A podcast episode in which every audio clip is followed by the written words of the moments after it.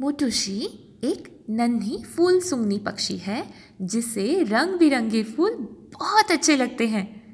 नानी के घर के गमलों में बहुत सारे फूल खिले हुए हैं। मोटूशी फूलों का मधु पीती है और नानी को एक प्यारा सा तोहफा दे जाती है। भला कौन सा तोहफा? चलिए सुनते हैं कहानी। कहानी का नाम है सुरीली मुटुशी।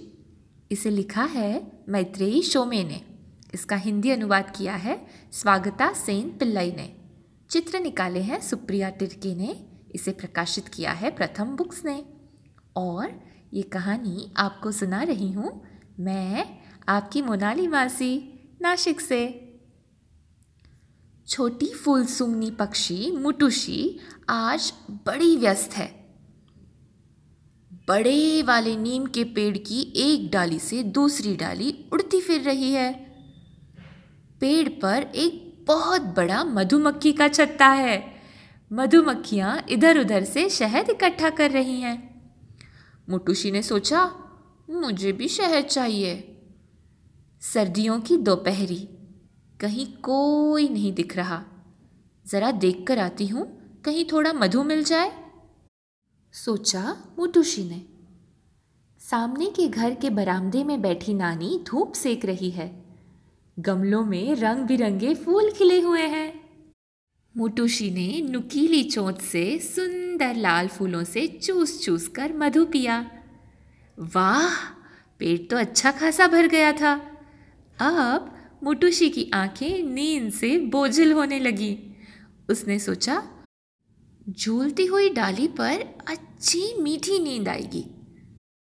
इतने में दो मैना उड़कर आए और बरामदे के कोने में जा बैठे और बैठते ही दोनों में बहस छिड़ गई।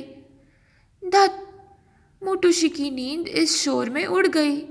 वो बेचारी क्या करती? उसे बहस करना पसंद नहीं था। मुटुशी फुर से उड़ गई। और जाते जाते सुरीली आवाज़ में नानी को गाना सुना गई। नानी बोली, मुटुशी, कहाँ हो तुम? मानो वह कह रही हो, मैं हूँ, मैं यही हूँ। नानी बोली, कहीं खो जाएगी तू। ट्वी ट्वी ट्वी ट्वी ट्वी ट्वी। मानो मुटुशी कह रही हो, नहीं नहीं नहीं, मैं यही हूँ। नानी पूछती हैं, तुमने शहद पिया, है ना? ट्वी ट्वी ट्वी ट्वी ट्वी मानो मुटुशी कह रही हो हाँ मेरा पेट बिल्कुल भर गया है। धन्यवाद। क्या आपके घर के पास भी सुंदर रंग बिरंगे फूल हैं? क्या पक्षी वहाँ मधु पीने आते हैं? कौन कौन से पक्षी आते हैं? आप मुझे बताएँगे?